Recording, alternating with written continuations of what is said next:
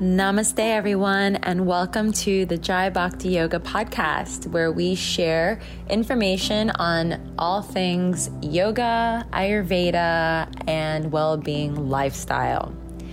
I am excited to share these resources, insights, interviews, and so much more as we grow together on this wonderful journey of well being.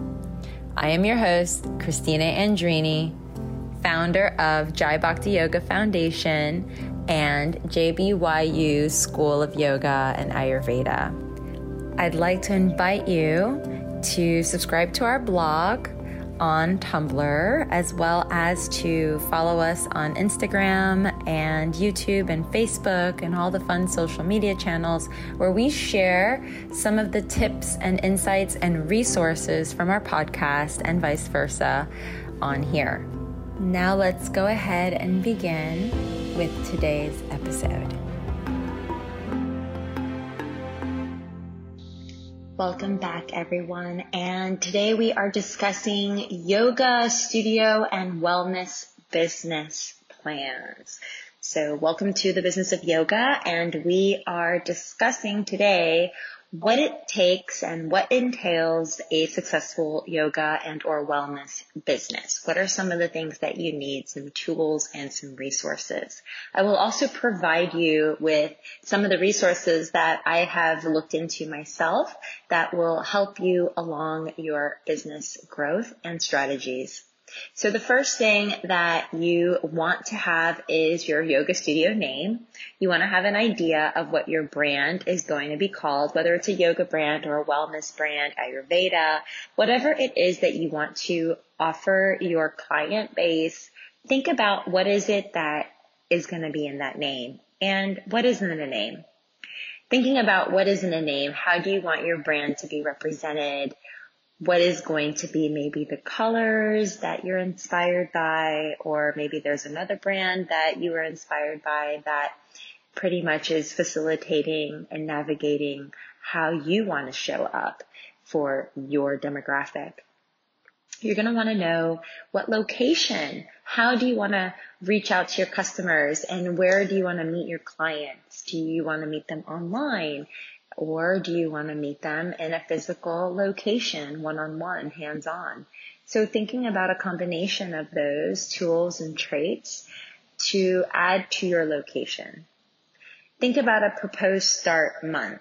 When do you want to begin your project? When do you want to move forward? You want to think about your months until a break even point and I would consider using, I know that Yoga Studio financial spreadsheet I'm going to uh, attach below in the podcast show notes so that you can also click on that link and it will help with some ideas on how to create a proper spreadsheet so that you can put in the numbers that you're going to need to know and what to expect for your first year in business. And then what is your first month of profit going to look like? What is the goal that you feel comfortable and confident reaching within your first month of opening? Consider also who are the owners? What owners, or if it's just you that will be running this business and how you will be delegating the responsibilities also, any general managers, any virtual assistants, or anyone that you're going to have on your team.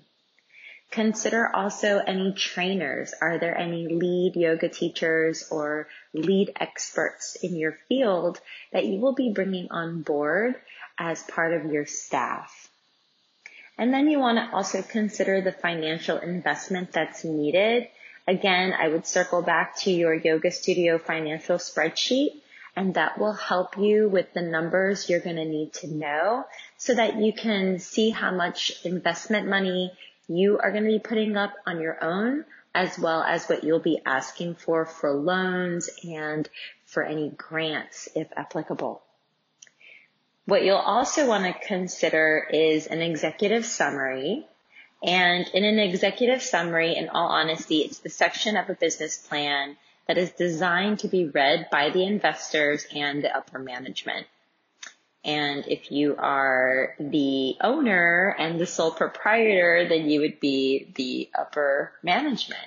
However, if you do have a group of owners and you're looking at getting investors to help build this business, build this brand, then this is a summary that you're going to want to have put together. And basically it is a high level overview of every single one of the topics that we just spoke about on our laundry list of things to include in your business plan. And then also thinking about any takeaways or key points that you would want to present if you were presenting your business plan to a group of investors or potential investors. Now, putting together the business description and the motivations. So what are we going to put in this space, right?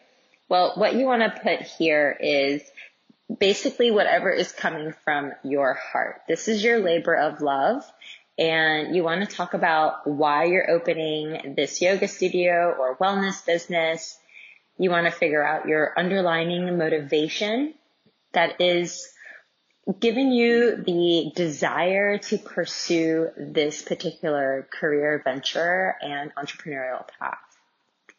You want to use this section also kind of to paint the ideal picture of what your future business is going to look like. And you also want to consider the end result of all of your hard work and what is that going to look like? What does it look like when you feel like you've succeeded? What does success look like to you? And that is what you want to put there. To give you kind of a head start on that, maybe some journaling prompts and some questions to ask yourself are going to be, what do you want to start for your yoga or wellness business? What is it that is driving you and why? So what is your why? That is always the number one and every single coach out there will always say, know your why. And sometimes we don't even recognize that our why could very well be ourselves. You know, we could be doing this business because we haven't found what we needed. And if we haven't found what we needed, chances are there's a lot of people like you that need the same thing and you are the person to bring it. Are you in it for the profit or are you in it for the passion? Are there any other business endeavors with higher success rates than opening a yoga or wellness business that you are considering, but you're not passionate about and therefore you want to integrate that passion of fitness or of wellness or well-being or community into your business. You want to fuse that. And so maybe that's a why or a reason. Where do you see your business in a year from now? And maybe even thinking about where do you see it in three years from now, as well as even five years. Are you looking to expand your business? Do you want to keep it very small and intimate? Are you doing this for yourself or do you want to ultimately open up yoga and wellness centers all over the world and transform lives through the medical world? So thinking about all of the different avenues and the expansiveness of what your offering can bring.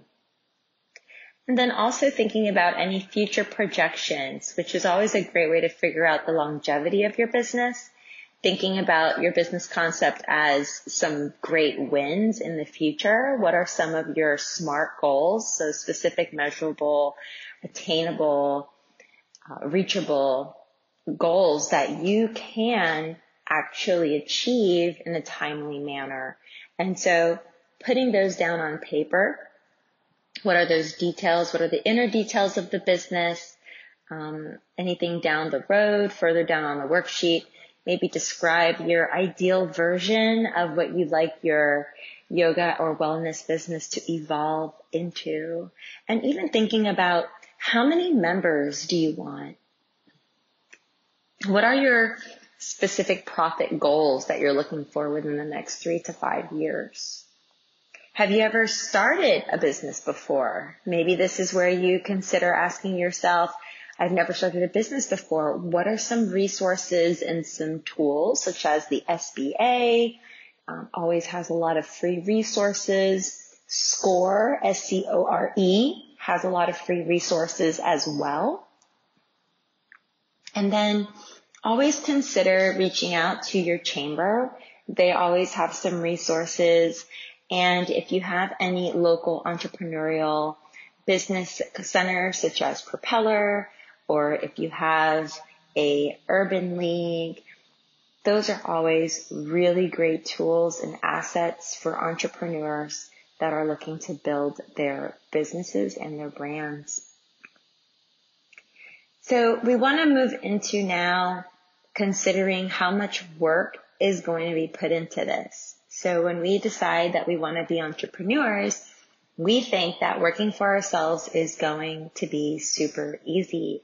And in reality, it is one of the hardest jobs that we do. And we will dive into that in our future podcast. But right now, consider how much work are you willing to put in? How much sacrifice, how much blood, sweat, and tears are you willing to put in to developing and growing and nurturing this fostering of your wellness business?